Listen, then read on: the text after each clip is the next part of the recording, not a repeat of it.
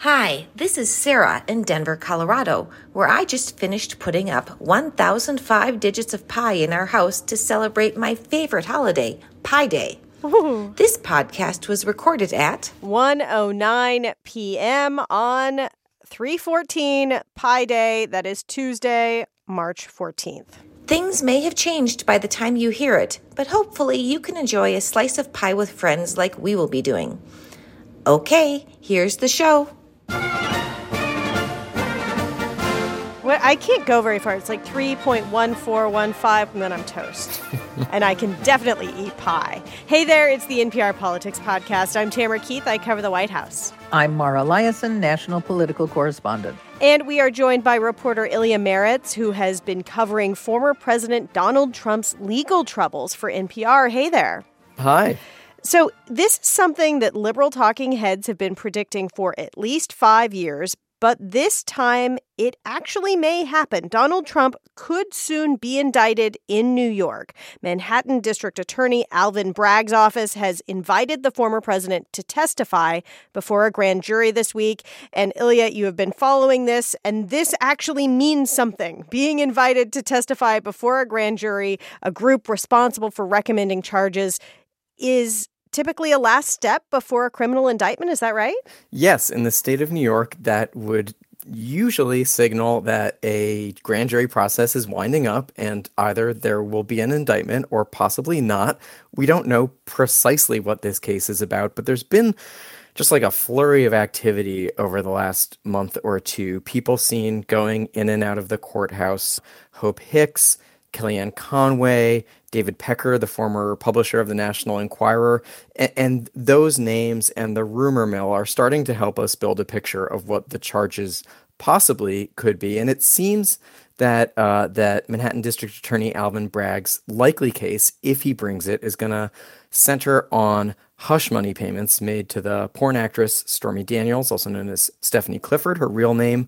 That happened in the final days of the 2016 campaign. Michael Cohen, uh, President Trump's then personal attorney, went to jail for his role in the scheme, but Trump was never held to account. And now it looks like DA Alvin Bragg may try to bring a state level case around the same fact pattern. Mara, I remember covering this story about uh, these hush money payments when it first came out. And it was one of these moments where you're like, wait, the president was making hush money payments or his his representative was making hush money payments to an adult film actress and yet like so many other things it kind of just blew over it kind of blew over because we are in a whole different era now, and Trump has really changed. Some people would say warped the rules of politics. And he was impeached by the House of Representatives twice. He wasn't convicted by the Senate, but that didn't stop him. And I think that the political ramifications of this are likely to go in two very different directions. It's possible that this will make him stronger with some of his base voters who believe that he is being persecuted. It also could add to the Republican establishment's strong desire to move past him and to see him in the rearview mirror. I think the bottom line in terms of the political effects of these investigations involving Donald Trump is that in the end, only voters can defeat Trump, not prosecutors. So, Ilya, how has the former president's team responded to this case? And the invitation to testify. They've been pretty out there. Trump has a, a relatively new to him lawyer, Joseph Tacopina, who is uh, very aggressive. He was on TV a few days ago with George Stephanopoulos saying that Trump had no plans to testify before the grand jury, uh, no plans to take up that invitation. He talked about weaponizing the justice system against Trump, saying that it's unfair. And Trump himself, you know, all through these legal travails has not been shy about posting to his social network, Truth Social. He'll use terms like witch hunt. He has called DA Bragg and a bunch of other uh, prosecutors racist. And he's always said that these Democratic prosecutors are out to get him. And, you know, a lot of the prosecutors who are taking a close look at Donald Trump and making his life difficult right now are elected and they are Democrats. There's Tish James, the Attorney General of New York. There's Fani Willis, the DA in Atlanta and Fulton County, Georgia. And there's Alvin Bragg here in Manhattan. And Alvin Bragg actually uh, was on TV uh, a couple days ago.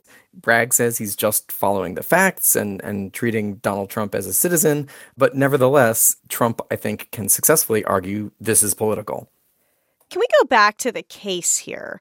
I mean, the idea of an alleged affair between a politician, not a politician at the time, and uh, an adult film star, while scandalous potentially, uh, I guess the question is, what is the legal argument here? What is what is the theory at the root of this case, and has this been tried before?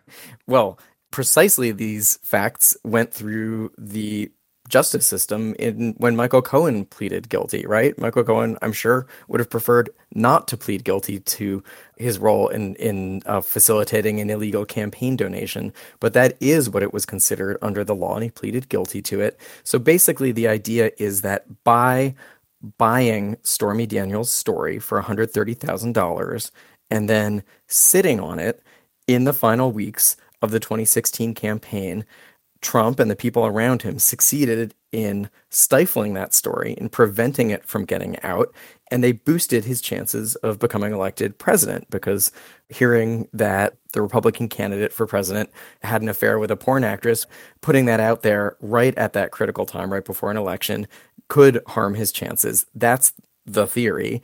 Uh, and it's sort of more than a theory because Michael Cohen went to jail for it. What is theoretical right now, or what is a question right now, is whether a case based on local New York state laws can be built around the same fact pattern. We have federal laws that were applied here successfully. We don't know whether state laws can support similar charges, but that's what's available to DA Bragg. All right, more on that in a minute, but first, a quick break. And we're back. And we're talking about a case that could potentially lead to the indictment of former President Donald Trump for something that happened way back in 2016 and that has already been prosecuted on the federal level. Um, so why why is this becoming a thing now on the state level or on the local level? Right. So maybe just a little bit of a recap. At the time that Michael Cohen pleaded guilty, uh, part of the fact pattern was that he facilitated this illegal campaign donation at the direction of individual one. Uh, Justice Department didn't say who that was, but it was very clearly Donald Trump because they identified individual one as a candidate for president of the United States. So at the time, it sort of seemed like here's this one person going to jail for a crime he committed at the direction of another individual who was not held to account, and that's Donald Trump. The Justice Department had a policy, still has a policy, of not pursuing criminal investigations and indictments against presidents. But what the Manhattan District Attorney did is he picked up that baton and started looking into Donald Trump. And pretty quickly, the fact pattern moved from Stormy Daniels and Michael Cohen into the whole Trump business, right? The former Manhattan District Attorney Cy Vance, who preceded Alvin Bragg, he had to go to the Supreme Court twice to get records that he was seeking. He prevailed both times.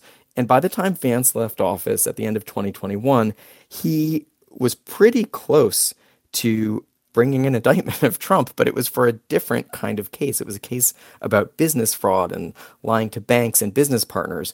When the new DA came in just over a year ago, Alvin Bragg, he took a look at that case and he passed on it, but he didn't pass on the investigation as a whole. He kept that going, and it led him back to where the journey began, which is Stormy Daniels and hush money. Ilya, what about the argument that Donald Trump should not be prosecuted for anything that he wouldn't have been prosecuted for as a private citizen? Now, granted, some of these things happened in conjunction with a run for president. You know, Donald Trump supporters say that he's getting different treatment, harsher treatment. Let me start by just telling you what DA Bragg has said, then I'll tell you a little bit more about what I think may be going on here. DA Bragg has said, We're following the facts without fear or favor. The president is a citizen like anybody else. And that's true enough. But, you know, in covering this stuff over the four years of the Trump presidency, again and again and again, we see the problem and the challenge of, of holding a president to account while he is president. I mean, we saw this in a million ways in the Mueller probe. We saw this in impeachment and many other places. It's just incredibly tricky to do, incredibly, incredibly fraught. And there's always going to be a political dimension to it. I think the reason that this investigation that's now, you know, like five years old, one reason it's bearing fruit now is Donald Trump is no longer president. He doesn't have the tools of the presidency to try to stymie the investigation. It's moving ahead. One thing, though, is that he's not just a former president, he is now a candidate for president again. He's running again. Recently, uh, Trump was at the Conservative Political Action Conference, CPAC, and he told reporters that he was going to stay in the race even if he is indicted. So you'll stay uh, in the race? oh, absolutely. I wouldn't yeah. even think about leaving. Mara, I mean, I feel like we've touched on this already, but he has never let investigations or clouds of suspicion or anything else hold him back. No, and that you and and some of Trump supporters will argue that they actually help him. These investigations actually help him because they add to his narrative that he's being persecuted and he's a kind of martyr. I am your retribution. Remember that's what he told CPAC. I do think that this kind of thing works both ways. It can make his core supporters even more devoted to him and more energized to support him. But the drip, drip, drip of all of these investigations also increase the desire of many Republican voters, not necessarily the majority of them, but many of them, to move past Trump. That he's just too damaged. He has too much stuff going on, too many investigations, and he's lost three elections.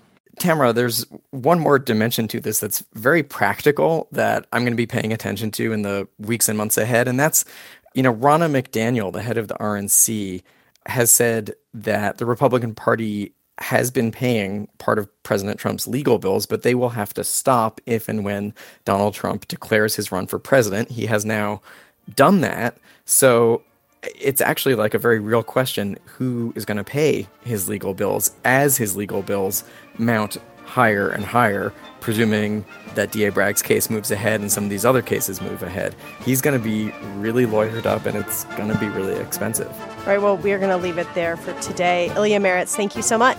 Thank you, Tamara. I'm Tamara Keith. I cover the White House. I'm Mara Liasson, national political correspondent. And thank you for listening to the NPR Politics Podcast.